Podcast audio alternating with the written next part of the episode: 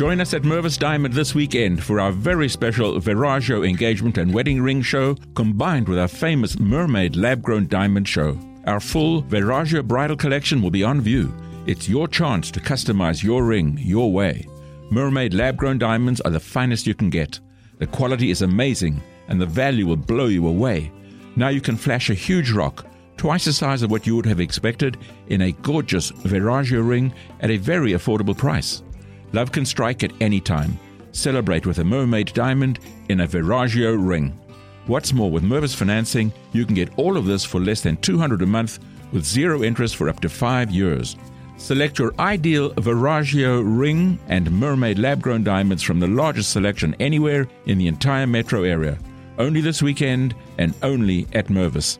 Don't miss this special savings offer. Mervis Diamond Importers.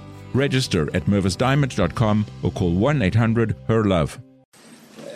Qui è passato un eh, diciamo, giornalista e saggista che in aprile che ci aveva parlato eh, del, eh, di un'altra versione no, del, risorgimento, eh, una versione neoborbonica leggermente, ma non proprio neoborbonica, comunque il risultato è stato che eh, i pochi piemontesi che, che erano venuti ad ascoltare no, sono andati via avviliti, volevano chiedere scusa. No?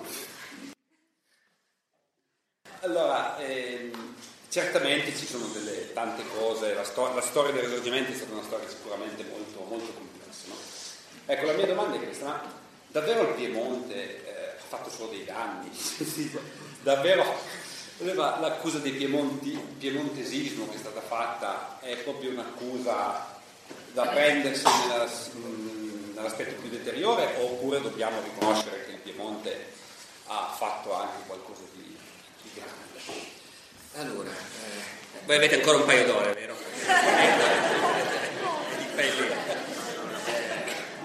allora, io faccio una premessa. Eh, questo movimento, chiamiamolo neoborbonico, per cui nel sud c'è molta gente convinta che il risorgimento per loro è stato un disastro, che loro stavano benissimo prima e che il risorgimento è stato una conquista un saccheggio, che è da allora che il Sud, eccetera, eccetera, eccetera. Questo movimento che è molto diffuso in, certe, in certi ambienti al Sud, poi non so quanto fra la gente. Se uno va in internet trova un sacco di siti che dicono queste cose, però quando io vado a parlare al Sud in genere c'è una persona su cento nel pubblico che pensa queste cose qui. Ecco.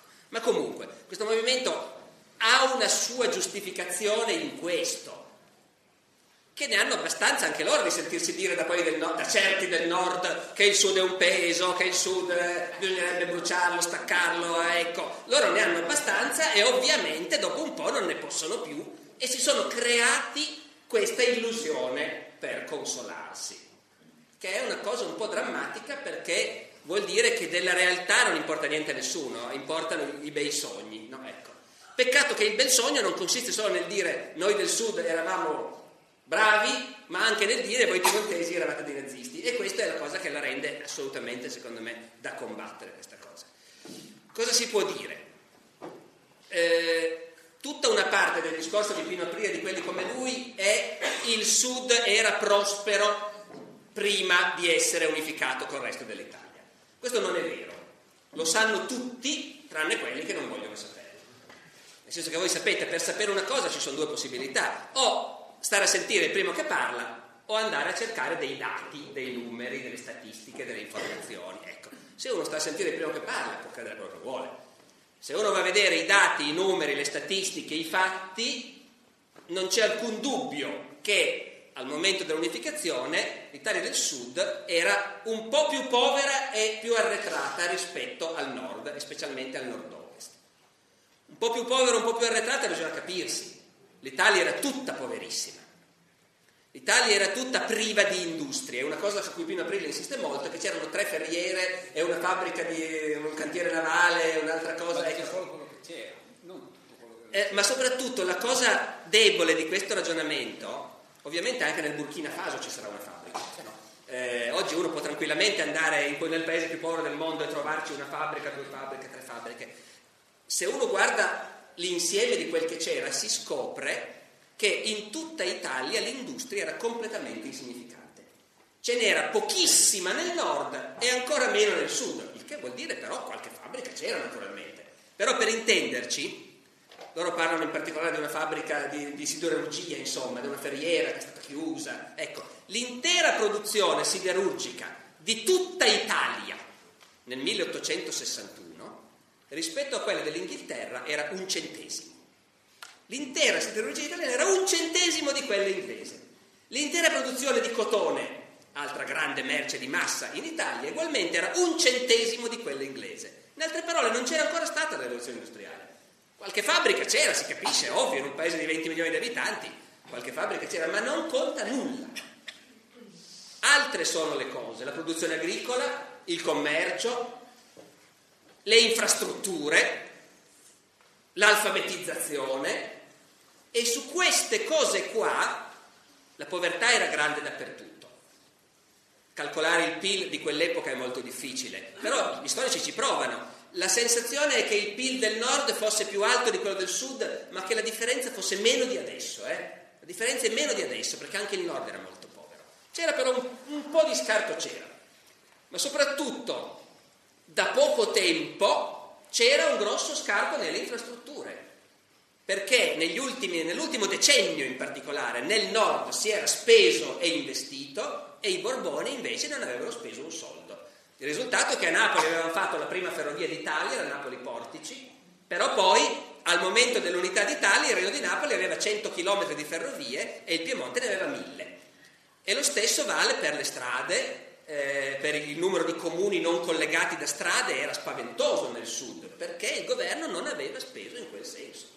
Eh, e dunque c'è una prima differenza che allora non voleva dire che al nord si stesse tanto meglio, però che spiega perché poi la rivoluzione industriale è venuta al nord.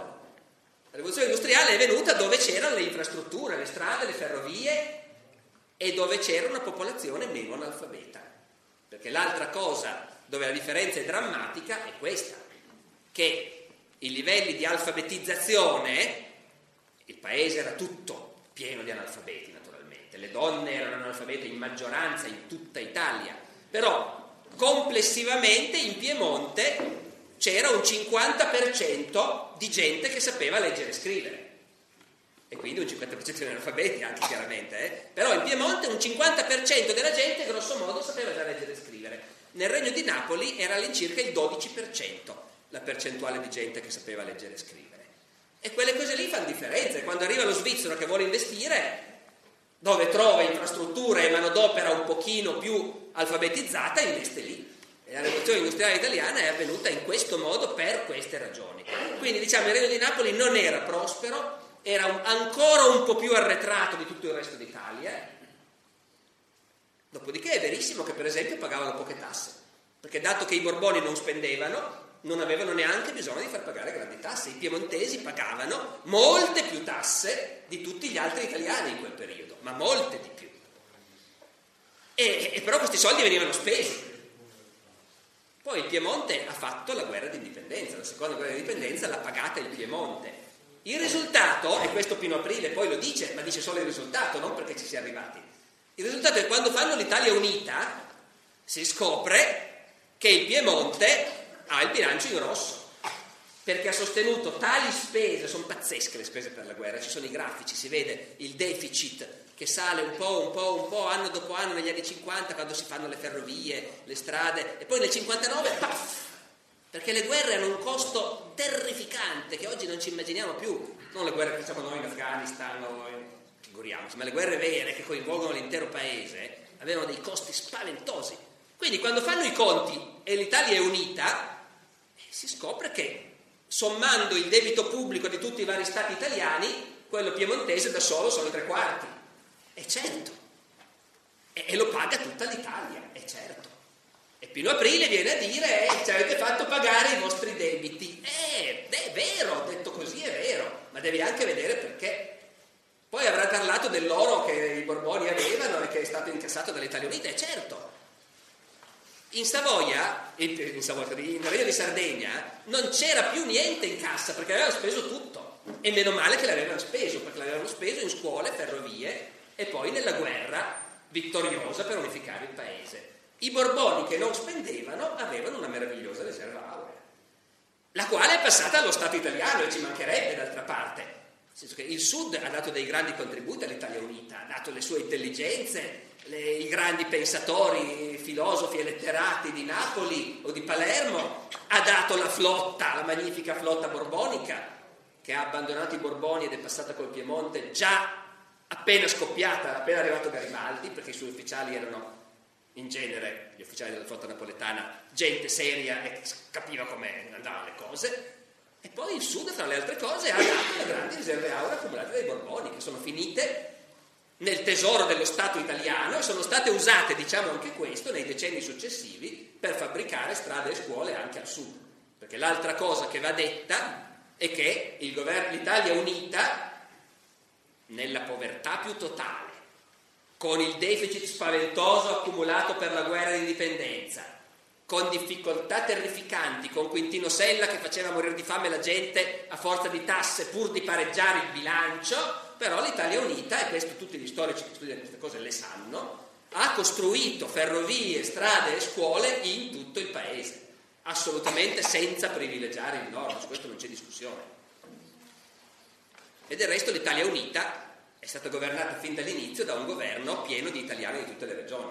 Qui c'è questa cosa infelice che siccome all'arrivo il brigantaggio è scoppiato subito e all'arrivo, prima ancora che si proclamasse l'Italia unita, ovviamente l'esercito che veniva dal nord era chiamato l'esercito piemontese, poi è rimasta radicata nell'uso meridionale questa abitudine di chiamare i piemontesi. In realtà no, è lo Stato, è lo Stato italiano, il quale ha delle responsabilità ben inteso, eh, perché di fronte al brigantaggio la repressione è stata estremamente dura, l'esercito ha sparato, fucilato, su questo non ci sono dubbi, l'esercito italiano, reclutato in tutta Italia, comandato da generali di tutta Italia, pieno di ufficiali borbonici che sono passati tutti in massa nell'esercito italiano, quindi quello diciamolo. Però l'esercito italiano e lo Stato italiano certamente ai contadini meridionali che passavano coi briganti, ecco, non, non ha mostrato un volto benevolo, non c'è dubbio.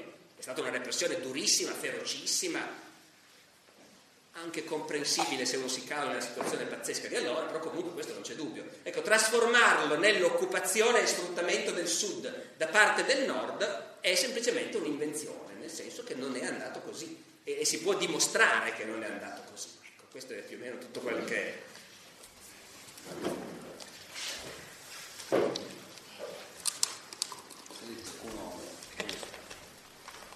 Togliersi una curiosità.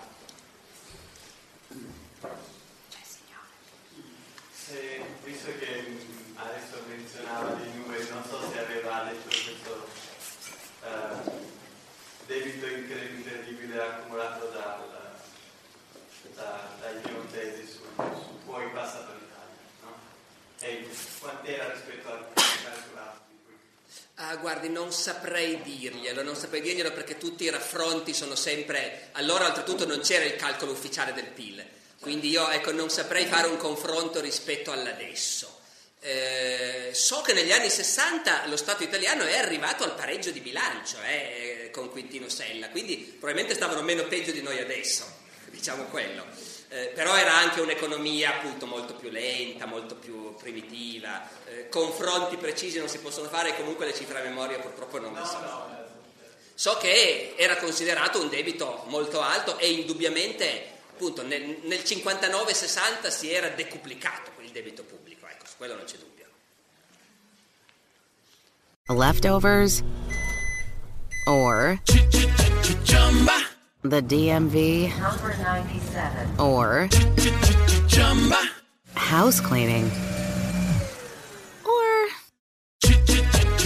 Chumba Casino always brings the fun. Play over a hundred different games online for free from anywhere. You could redeem some serious prizes. ChumbaCasino.com. Live the Chumba life. No purchase necessary. Void where prohibited by law. T plus terms and conditions apply. See website for details. With Lucky Land slots, you can get lucky just about anywhere. Dearly beloved, we are gathered here today to. Has anyone seen the bride and groom? Sorry, sorry, we're here. We were getting lucky in the limo and we lost track of time. No, Lucky Land Casino, with cash prizes that add up quicker than a guest registry. In that case, I pronounce you lucky. Play for free at LuckyLandSlots.com. Daily bonuses are waiting. No purchase necessary. Void where prohibited by law. 18 plus. Terms and conditions apply. See website for details.